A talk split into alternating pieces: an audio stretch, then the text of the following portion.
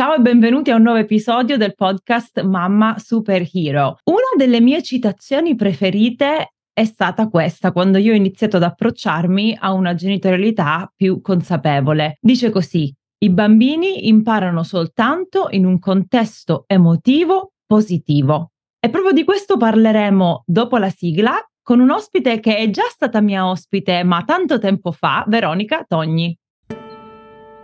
Ciao, io sono Silvia D'Amico e questo è il mio podcast Mamma Superhero. Ho investito gli ultimi anni della mia vita per capire come superare gli ostacoli della maternità e migliorare la relazione con i miei figli. Ho letto decine di libri, ascoltato centinaia di podcast e soprattutto ho fatto pratica ogni giorno con i miei tre bambini. Il mio obiettivo è quello di aiutarti ad alleviare la fatica di crescere i figli un episodio alla volta.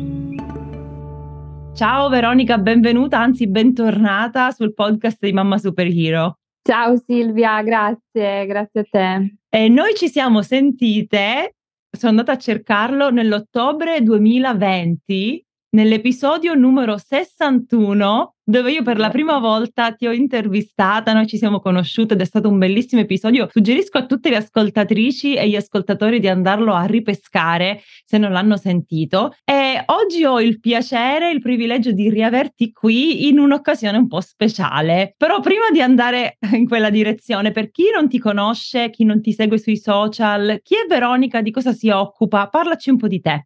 Allora, sono Veronica, dall'ultima volta che ci siamo sentiti sono andata avanti con il mio percorso accademico, diciamo, e oltre a essere quindi un educatore, un tutor, poi esperto in disturbi dell'apprendimento, difficoltà scolastiche, eccetera, quest'anno sono diventata supervisore educativo e in più ho approfondito il tema del ritiro sociale, particolarmente negli adolescenti. Bello, intanto cosa vuol dire eh, supervisore educativo, hai detto? Esatto. Quindi che, che ruolo è, mhmm, cosa fai nella pratica? Lavori in, nelle scuole? Esatto, allora il supervisore educativo può lavorare sia all'interno delle scuole ma anche all'interno delle comunità, eccetera, ovunque diciamo lo chiamino, e nel caso in cui si presenti la necessità perché magari ci sono degli, delle situazioni problematiche che possono essere vedere protagonisti sia gli insegnanti ma anche eh, gli alunni, quindi magari bambini che stanno male, molto male a scuola o anche insegnanti che stanno molto male a scuola. Mm. In questo caso può essere chiamato il, e contattato il supervisore educativo che creerà un progetto che non avrà il compito di imboccare, come dire, con delle soluzioni e la struttura, eccetera, le persone protagoniste del progetto, ma le accompagnerà ad una consapevolezza.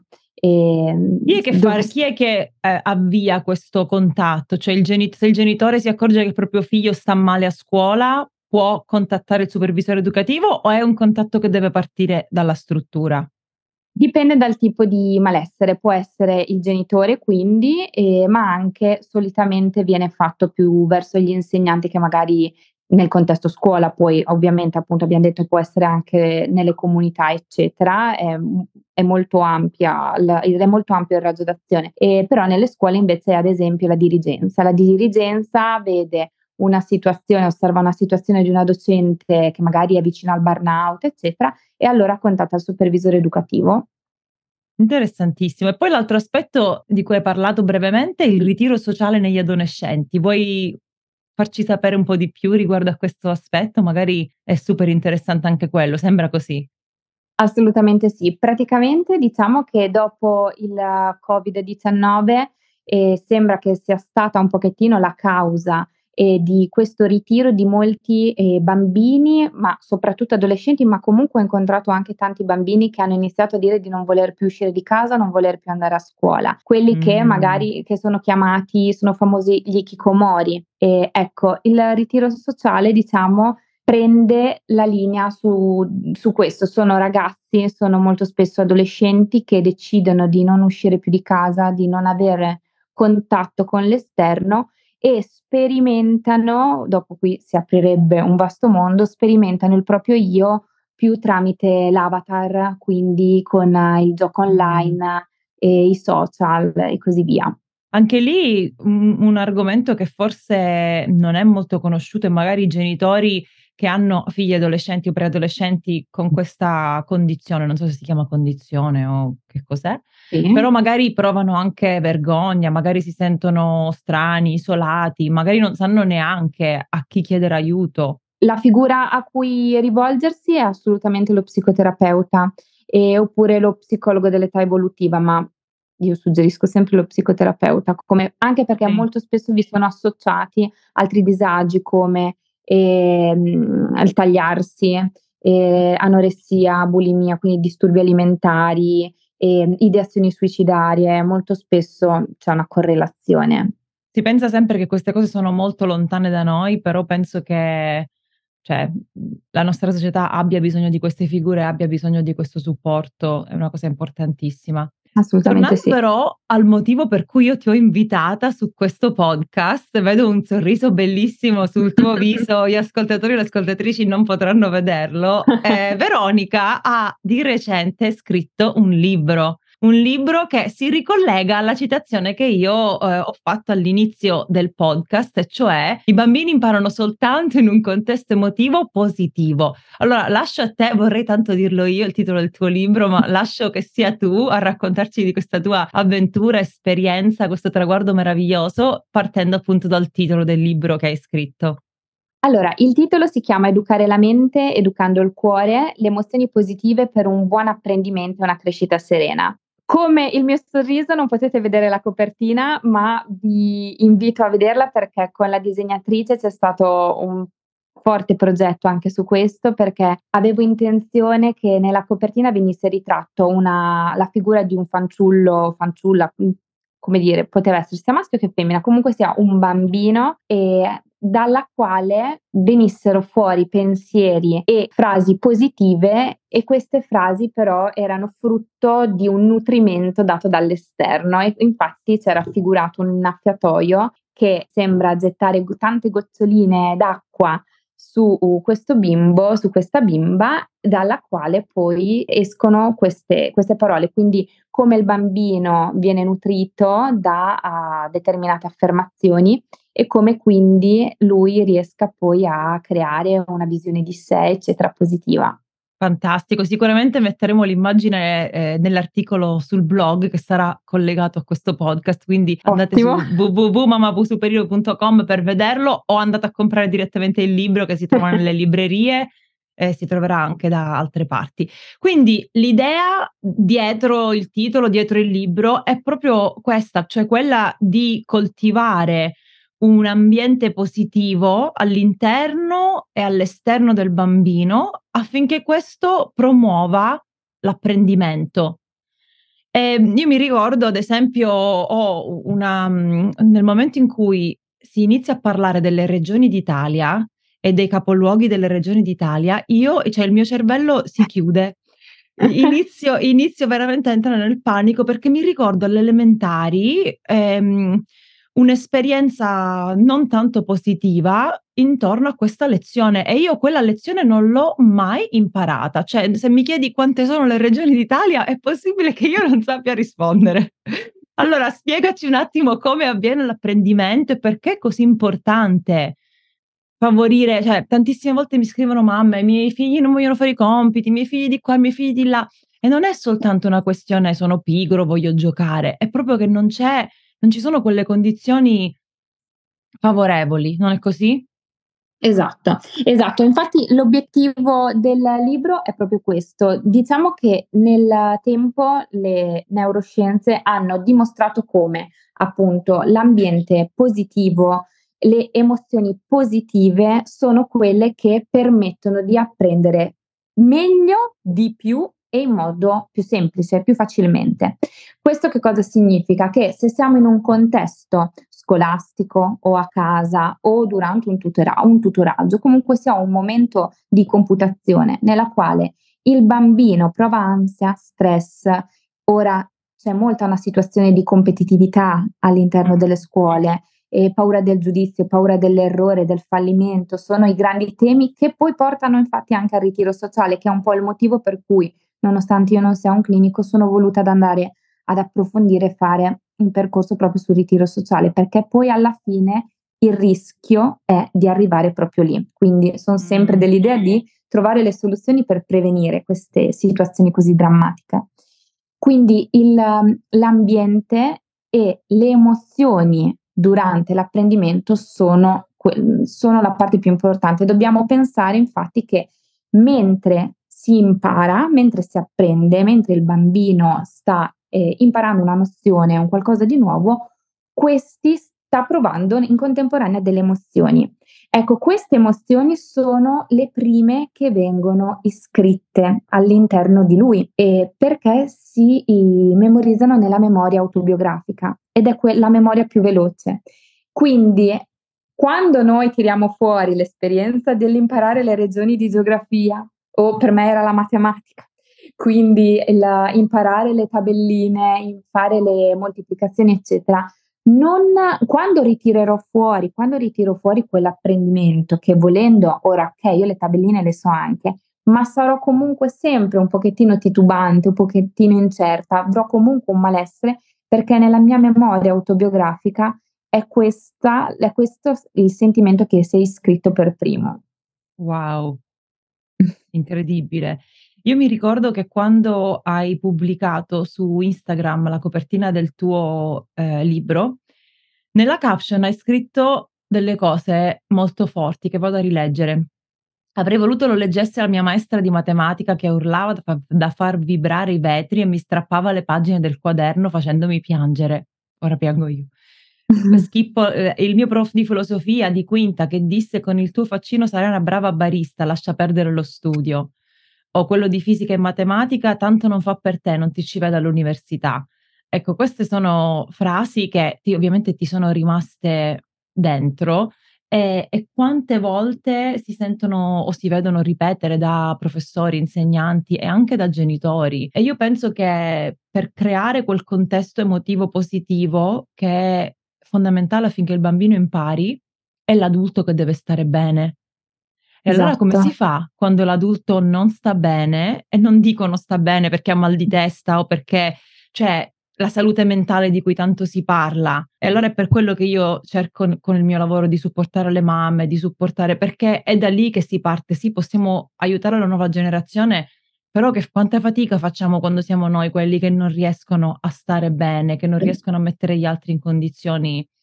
E quindi importantissimo che tu stai facendo questo lavoro e nella pratica il libro è per insegnanti ed educatori o è anche per genitori e, e se ci vuoi parlare un po' di più di come è strutturato e di quello che si va a trovare lì dentro.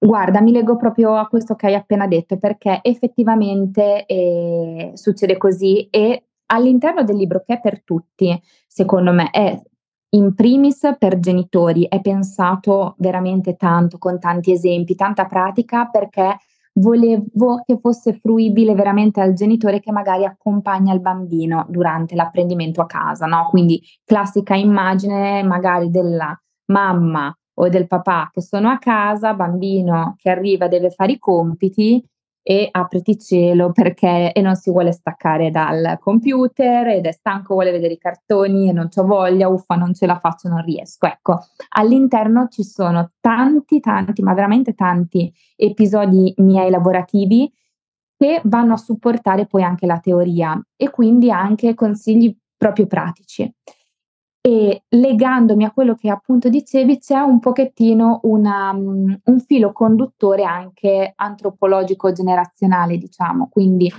parliamo in generale di emozioni, cioè nello specifico sembra ok il tema dell'educare, della scuola e va bene, però partirà, il primo capitolo parte proprio dalle emozioni nell'utero. Quindi mm. cioè, c'è tanto, si parla poi di premi, punizioni, sempre magari legati ai compiti, quindi il ricatto del fai questo e allora ti compro le figurine dei Pokémon, e, eccetera. Mm, però all'interno c'è poi proprio anche una spiegazione antropologica del perché certe cose non funzionano più, perché adesso magari abbiamo i bambini che rispondono, che dicono che se gli dai una sculacciata, che finalmente si dice no, non si danno le botte, l'ho visto fare da dei bambini ed è stato bellissimo. Quindi all'interno c'è anche tutto questo percorso. Chi l'ha già letto mi è piaciuto molto che un feedback che mi hanno dato è stato quello di, del dire e ho fatto un viaggio di introspezione anche perché nonostante lo abbia letto per avere io un qualcosa di pratico da poter spendere con i miei figli, eccetera, alla fine legg sfogliando le pagine ho pensato al me bambino, al me bambino quando andava a scuola, alla me bambina quando veniva sgridato o messa in punizione dalla mamma. E Mh. questo è un pochetti era ed è l'obiettivo del libro, far capire dove magari, ehm, noi siamo stati lesi da un'educazione normativa pregheressa che comunque sia era presente ovunque.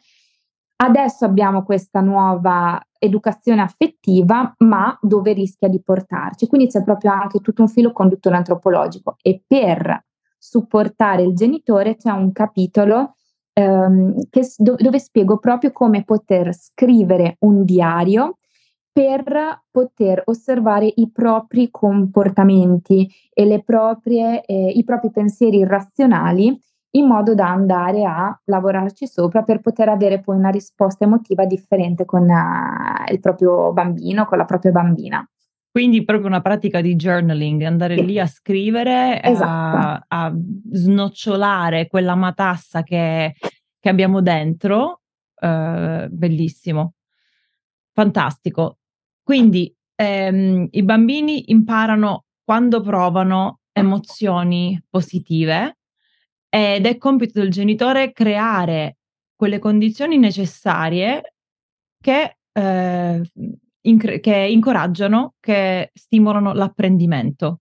Questa è una cosa importantissima. Ci puoi fare qualche esempio, tratto anche dal tuo libro, ehm, pratico? E quindi, ehm, io ho quest'anno scoperto una cosa bellissima, che i miei figli sono in seconda e terza elementare e qui negli Stati Uniti vanno dalle 8 e mezza alle 3, quindi fanno un orario un po' più lungo e a livello, ehm, scolastico hanno deciso di non assegnare compiti. Dalla prima alla quinta elementare 0 compiti, quindi i miei figli da da quest'anno tornano a casa. L'anno scorso, ehm, Zoe era in seconda e tornava con una paginetta da fare per tutta la settimana, ma e lì a volte c'erano delle lotte, no: "Non lo voglio fare", cioè, erano tipo 10 minuti al giorno, eppure a volte si protraeva mezz'ora, 3/4 d'ora, perché non lo voglio fare e io cercavo di inventarmi delle d dei giochi, del del dei non lo so, canzoncine, cose per per farla uscire da questo mood così, ehm, imbronciato. Quest'anno quindi io compiti, eh, non ne faccio fare perché a scuola non se ne fanno, ma so che tantissime scuole italiane, anche ai più piccoli, assegnano tanti, tanti compiti e già i bambini sono stanchi, già i bambini vogliono giocare, già i ba quindi immagina un pomeriggio di questi, una mamma che ha 2, 3, 4 figli e che deve, ehm, in qualche modo non costringere, però è importante io a volte dico alle mamme: "Okay, arrivato a un certo punto, quando il bambino ha 8, 9, 10 anni, poi la relazione è tra il bambino e la maestra. Cioè sì, noi possiamo aiutare il bambino a fare i compiti, eccetera, però alla fine la conseguenza del non fare i compiti, insomma, è è riguarda la relazione tra loro 2, non non bisogna poi tanto in inserirsi, non so se questo è giusto o sbagliato, poi dici tu. Però quando invece il genitore vuole supportare il bambino e magari aiutarlo e non sa cosa fare se non prendere il cucchiaio di legno e posarlo sul tavolo per la minaccia facile, che cosa ci puoi raccontare dal tuo libro o dalla tua esperienza? Allora, assolutamente come dici è, ehm, positivo e nel libro ne parlo infatti, il genitore non si deve sostituire al bambino, quindi a un certo punto la relazione è la sua e questo tocca un po' anche la questione dei fallimenti, dell'iperinvestimento genitoriale, cioè apre veramente tantissimi tantissimi mondi e noi come genitori dobbiamo capire e accettare che quello, il voto perché anche i genitori: "No, a me il voto non interessa", invece sotto, sotto la prima cosa che facciamo, che viene fatta magari aprendo un quaderno è: "Quanto ho preso? Vediamo, andiamo a controllare". Ecco, i fallimenti come i successi non sono nostri, ma sono dei nostri figli. Quindi il voto, quello che prende, non ha voglia di fare i compiti, non li fa, se la vedrà con la maestra a 9, 10 anni. Direi che dovrebbe essere arrivato a quell'età ada adeguata, giusta, dove prima si ha investito, nel tempo, si è investito nel uh, dedica- aiutarlo nell'autostima, nel senso di autoefficacia, nel riuscire a dargli una per- percezione di competenza, ok? Quindi a quell'età dovrebbe essere arrivato da poter vedere, come eh, dico anche nel libro, l'ostacolo, il compito magari più difficile, non come un qualcosa che mi schiaccia, ma un ostacolo per cui ho le competenze eh, per farcela. E come si arriva da, da, 5, 6, 7 anni, come si arriva a perché ecco. penso che sia uno step by step, no? Un, un gradino dopo l'altro. Esatto, Partendo già da quando sono da quando cominciano, cerchiamo di non essere subito ipervalutativi, andare subito a cercare, ehm, quanto hanno preso di voto. Pensiamo più a chiedergli loro come si sono sentiti mentre facevano quell'ar- quel- quell'argomento. Devono crearsi un pensiero su loro stessi. E questo si può fare anche a due anni, quando il bambino sta facendo la torre, a tre anni, quando c'è il puzzle e il genitore invece di lasciare il bambino interviene perché il puzzle si fa in un certo modo. Si può fare anche in età prescolare. Esatto, certo, certo, esatto, assolutamente sì, assolutamente sì. Dobbiamo cercare di trasmettere ai bambini la consapevolezza che in qualcosa riescono e gli riesce bene e alcune cose magari non gli riescono così facili. Quindi cioè, è importantissimo accettare anche il fallimento, perché sennò appunto mm. finiamo dove dicevo prima. E, però di avere anche una percezione di competenza. Io poi con i bambini, e in particolare c'è un bimbo, ho dovuto mettere i nomi, nomi finti alterati, quindi non mi ricordo come l'ho chiamato, mi sembra Pietro, però ho, ho avuto un bimbo, che chiami, lo chiamiamo, chiamiamolo Pietro, che ad esempio lui era in terza primaria, mi arrivò in studio che aveva un sacco di compiti e lui era già partito prevenuto, Dio non ce la farò mai, non ci riesco, era sempre così, questa solita cantilena, come dicono molti genitori che vengono da me, fa sempre sta cantilena, inizia sempre con stagnola che non ce la fa. Ecco, ne ho troppi, ne ho troppi, vero, ne ho troppi, non ce la posso fare, non ce la farò mai, arriverò a scuola senza compiti. Ecco, io in quel momento ho aperto il diario, effettivamente ne aveva tanti, ne aveva veramente tanti, ma che cosa abbiamo fatto? Il consiglio che do è quello di suddividere il compito in compiti più piccoli. Quindi se ho geometria e matematica, ok? Facciamo, abbiamo eh, materia di matematica, tre problemi di geometria, sette mm, operazioni in colonna, che è niente, cioè io qui l'ho visto, questa è una materia, va bene, poi ne hanno tante altre già in terza, quarta primaria. E cosa si fa? Si inizia suddividendo. Ok, cominciamo con i problemi, quindi primo obiettivo della stessa materia facciamo i problemi.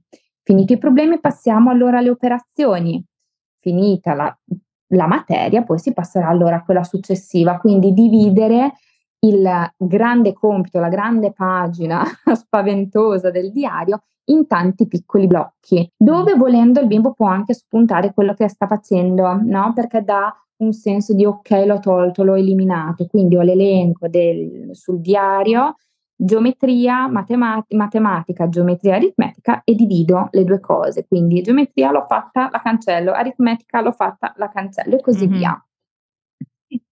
Devono riuscire a percepire che il compito sia fattibile, sia alla loro portata e che loro abbiano la competenza per uh, svolgere, mm-hmm. per riuscire e che se non riescono non succede niente. Però prima di arrivare a quel punto devi affrontare la cantilena oppure l'effetto polpo.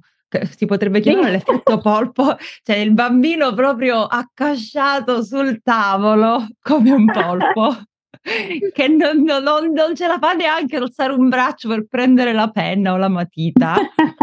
tu cosa, di, cosa diresti in quel caso? Allora, se i bambini sono molto piccoli, quindi prima, seconda classe, massimo terza, ma ormai in terza classe, vabbè, perché inizi lo studio, quindi ci sta che vivano un pochettino di difficoltà, bisogna cercare di renderli partecipativi. Bisogna mm. fare in modo che sentano che siano lo, un po' come loro a decidere, dargli un senso di padronanza, quello che dico è il senso di padronanza. Quindi i compiti sono da fare, punto, cioè non è che hai margine di scelta, dico bene, i compiti vanno fatti, non li vuoi fare, va bene, sai che la conseguenza naturale, e poi se ne leggerà, la conseguenza naturale che poi probabilmente il giorno dopo dalla messa ti pigli una sgridata. non lo so, oppure ti chiederà perché non li hai fatti, se qualcosa non hai capito, eccetera. Avrai una conseguenza naturale, ok? Quindi decidi cosa vuoi fare. I compiti però in genere cosa succede? Vanno fatti. Gli si lascia allora il margine di scelta su che cosa vuoi, vuole iniziare, con che cosa vuole iniziare. Quindi non tanto dai su, faccio finta che sia mia figlia, Emily dai è ora di mettersi a fare i compiti, no mamma non c'ho voglia, non mi va. No, ma cominciare subito, tesoro è ora di fare i compiti, con che materia vuoi cominciare? È totalmente mm. diverso. Sì, verissimo. Anche perché eh, ingaggia il tuo cervello in modo diverso, non, non, non sei sopraffatto da oddio ho quella lista di compiti, ma la domanda è già che cosa vuoi fare per prima. Sì. Quindi fai uno switch, fai uno mm-hmm. switch mentale dove automaticamente, ovvio, magari non è sempre così, non è immediatamente così, ma poi la ripetizione è quello che aiuta i bambini. E che cosa succederà? Che poi cosa è successo a Pietro? Che poi quei compiti è riuscita a farli e allora la volta dopo si ritira fuori la memoria autobiografica. Ma ricordi che l'ultima volta ce l'hai fatta? Secondo me puoi farcela di nuovo e così mm-hmm. via e automaticamente il, il, bimbo poi cresce con sempre un senso di padronanza più alto. Bellissimo, mi piace un sacco questo, questo pezzetto. Che, che, cos'altro ci puoi dire del tuo libro? Io ovviamente il libro non l'ho letto perché è uscito da pochissimo, sono negli Stati Uniti e l'editore non mi ha fatto la versione elettronica ebook. Quindi io sono offesa, voglio l'ebook perché altrimenti verrò in Italia non so quando, devo aspettare. Dovrebbe essere uscito adesso sul Kindle, lo sai? Ah sì? Ieri, non me l'avevi, non me l'avevi ieri. detto. No, ieri sì, non okay. sapevo nemmeno io. allora adesso appena chiudiamo io lo vado a comprare, ok. allora, cosa ti posso dire? Perché ci sarebbe talmente tanto da dire. Prendi un altro argomento secondo te top. Oh. Abbiamo parlato... Eh. Ti dico allora quello che mi è piaciuto più di tutti, il mio preferito. Vai. Che voglio citarti il titolo, quindi me lo vado a prendere perché fa parte del, del capitolo Errarum è un est, ma fa paura. Quindi mm. cioè, non so se l'hai capito, se hai capito che ci tengo molto a questa situazione dell'errore, perché siamo in un momento storico dove appunto abbiamo adolescenti, ma anche giovani adulti che non riescono all'università, mentono alle famiglie, allora arrivano al suicidio. Cioè siamo in un momento in cui veramente la prestazione è sentita tanto, tanto, troppo. E quindi questo qui è stato il mio capitolo preferito. Di questi c'è il paragrafo sul non è tutt'oro quel che luccica, le insidie del bambino perfetto. Mm, questo è il mio preferito bello. perché quello, sì, molto spesso quello da tutor, quello che accade è che appunto, o da supervisore, mi arrivano genitori o insegnanti che sono, tra virgolette, disperati perché hanno il bambino che non funziona come loro vorrebbero, ok? Ma, ehm, non si impegna, è svogliato. No, aspetta, ti, ti, devo, ti, devo, ti, devo, fermare perché questa frase è geniale. Mio figlio sì, non funziona come vorrei. Esatto, esatto. Mio figlio non funziona perché è veramente così. Noi trattiamo i bambini da quando sono nati come un robottino che dovrebbe fare, dire, pensare tutto quello che vogliamo noi, senza mai eh, avere una sua opinione senza mai uscire fuori dal ruolo che gli abbiamo assegnato. Mio figlio non funziona come vorrei. Esatto, esatto. Guarda, infatti nel libro eh, prendo una piccola citazione della Lucangeli che parla proprio del computer inteso come ripetitore, quindi all'interno del quale inserire dei dati che poi devono essere risputati fuori come glieli hai, glieli hai messi, no? Tanto il computer, mm-hmm. se non una macchina è così. Ecco, il, il, senso è questo. Quindi genitori e insegnanti frustrati perché il figlio, non, il figlio, l'alunno non funziona come vorrebbe. E rimangono in ombra tutti quei bambini che invece risultano altamente funzionali, che sono sempre perfetti, che non danno problemi, che non ti fa il, tra virgolette, capriccio, che non, uh, non esprime la sua opinione, cede per primo il gioco o una qualsiasi cosa, quel bambino veramente altamente funzionale che quindi è proprio magari molto spesso del genitore l'orgoglio, ah, come bravo mio figlio. E di, questi, sì, di questi bambini si tende a essere molto, molto orgogliosi, anche il genitore quindi molto spesso ha un'autostima di sé molto alta perché ha un po' il figlio robottino soldatino. Ecco, spesso e volentieri, e viene affrontato nel libro, questi sono bambini che celano e nascondono il loro vero io, il loro vero sentire, quello che davvero sentono, per paura di disturbare o perché sono mh, hanno una buona empatia, capiscono che l'adulto, che il genitore ha bisogno di qualcosa, allora preferiscono silenziare quello che sono realmente per non dare fastidio, per non disturbare. Quindi questo è l'altro dei miei passi preferiti perché veramente molto spesso ci si vergogna al supermercato del bambino che si spalma per terra perché vuole il Kinder o vuole il giocattolo o il bimbo che non vuole cedere il gioco e quindi ci fa vergognare perché sembra, non sembra generoso, sembra male, che non lo abbiamo educato, sembra un bambino maleducato e torniamo quindi sempre comunque a noi stessi. E invece però molto probabilmente è un bambino che si sente libero di essere accettato per com'è e non che se fosse diverso allora non saresti più l'orgoglio della tua mamma e del tuo papà. Te lo chiedo spassionatamente e a livello egoistico, perché uno dei miei tre figli è il bambino difficile, chiamiamolo così, uno Sì. dei miei tre figli è il bambino perfetto. E come faccio ad aiutare senza nomi e senza sesso, così non si capisce. Come faccio ad aiutare il bambino difficile? Vabbè, lasciamo perdere. Come faccio ad aiutare il bambino perfetto? Cioè, dove sto sbagliando e come posso aiutarlo? Allora, bisogna capire quanto, oh, questi sia sintonizzato emotivamente con la fatica del genitore. Ora io non so, quindi non so neanche l'età, parlo quindi in generale, però una cosa che secondo me si potrebbe fare è quella di andare dal bimbo bimba in un momento, anche la sera, dove i bambini e anche i ragazzi sono più propensi ad aprirsi, a parlare e chiedere come va, ma un chiedere come va sincero. Anche il rimando che bisogna mandare è quello di, come genitori, non scioglierci come neve al sole se loro oh, falliscono in qualcosa. Quindi è proprio anche un gioco di sguardi nel quotidiano. Mh-mh. Come dicevo all'inizio, cioè i fallimenti e i successi dei nostri figli sono i loro e non sono i nostri. Sì. Quindi sapere che il, per un bambino, per un ragazzo, già sapere che il genitore è comunque sia, eh, si sente realizzato e che il bambino, il ragazzo non è il burattinaio della felicità dei propri genitori, Uh, allora questa è un'altra citazione, Veronica, wow. Tuo figlio non è il tuo il burattinaio delle tue emozioni.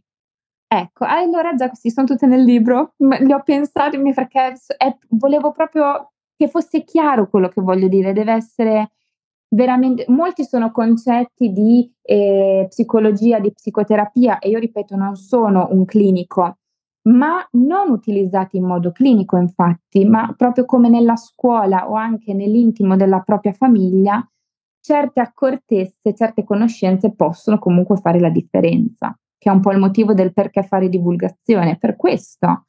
Perché io sicuramente non aprirò la mia stanza delle parole dove fare psicoterapia, perché non sono una psicoterapeuta, però sapere di poter con delle piccole parole, con dei piccoli gesti, delle piccole cose quotidiane andare a supportare le la famiglia, il genitore, l'insegnante e ovviamente anche il bambino, il ragazzo, è tanta roba. Fantastico Veronica, io non vedo l'ora di andare a comprare questo libro. Lo consiglio a tutti senza averlo letto perché già so che da quello che ci hai raccontato è super valido e super utile. Prima di chiudere, c'è qualche altra lezione tratta dal tuo libro dalla tua esperienza che vuoi condividere con i miei genitori? Non i miei genitori, con i genitori che ascoltano il podcast. Allora, secondo me una cosa che si troverà interessante all'interno del libro, appunto, è come dare inizio si intitola proprio il capitolo "Dare inizio al cambiamento". Quindi la consapevolezza che un cambiamento è possibile e alla fine questo capitolo, perché in teoria c'è un accompagnamento dove si capirà perché io genitore, quando mio figlio fa i compiti, reagisco in questo modo, che cosa dice di me quando mia figlia dovrà magari fare matematica. Ecco, allora parliamoci schietti, okay, Silvia, parliamoci chiaro. Quando io quando lavoro come tutor con i ragazzini, coi bambini, io funziono bene. Funziono bene perché riesco a essere nelle mie vesti, nel mio ruolo di professionista, quindi riesco a utilizzare tutte le parole perfette, riesco e infatti i bambini poi funzionano, cioè, ma non funzionano inteso come giocattolo, ok? Inteso proprio come competenza, come tir- riescono a tirare fuori le, esatto, riescono a tirare fuori le loro potenzialità, le loro competenze. Se sono a casa, ma le medesime cose, le medesime situazioni mi mandano in escandescenza. Ecco, questo lo devi ripetere perché eh, le mamme lo devono sapere che non sono loro sbagliate, ma è no. proprio la dinamica genitore-figlio, quello che va a toccare esatto. dentro di te. Esatto. Anche tu per... sei umana anche io sono umana e come se sono umana, quindi automaticamente che cosa succede? E, ma, scatto, magari non ho pazienza, scatto per qualcosa e in quel momento c'è poi appunto l'esercizio come dare inizio al cambiamento, mi devo fermare con consapevolezza e cercare di capire che cosa quella situazione sta dicendo di me stessa. Perché mi agito così tanto mentre fa le moltiplicazioni? Eh, vado a ripescare e dire, eh, perché quella volta la mia maestra mi mise davanti a tutti, non sapevo la tabellina del 7 e mi mise davanti a tutti contro la, la lavagna facendomi vergognare. Ecco. Perché questo non ti viene smosso se fai le tabelline con un eh, alunno? Perché in quel momento non c'è un investimento emotivo. In quel momento con io sono lì in veste di uh, professionista, si attivano in me altre componenti che non sono quelle del è mia figlia, sono in uno stato più attentivo, invece dopo qui magari sono a casa, sono tra le mie mura, no? tutto, il, tutto l'ambiente, tutto il contesto facilita determinate situazioni e viene richiamato in me, essendo ad esempio la mia bambina, mia figlia, anche quello che è stato eh, per me il, lo stile genitoriale dei miei di genitori. No? Sono comunque piccole cose perché noi ci possiamo continuare a lavorare, è giusto continuare a lavorarci, ma in qualche modo per sempre verranno fuori di nuovo. Io sapevo che questa intervista sarebbe stata straordinaria, sono certa che il libro sarà altrettanto interessante e, e, utilissimo per me e per tutti i genitori. Quindi io non posso che ringraziarti. So che tu sei su Instagram come Veronica Togni, giusto? Sì, Veronica, poi due slash basse Togni. Ok, quindi Al chi vuole mettersi no. in contatto con te ti può contattare via Instagram, può andare nelle librerie a comprare il tuo libro. Io lascerò tutti i link nella descrizione del podcast. E grazie, ti voglio solo ringraziare per essere stata mia ospite, per aver scritto questo libro meraviglioso e per eh, mettere il tuo lavoro, la tua esperienza e la tua storia personale al servizio di così tante persone, tanti genitori. Grazie a te, Sil, grazie di cuore. Ciao, Ciao un bacione.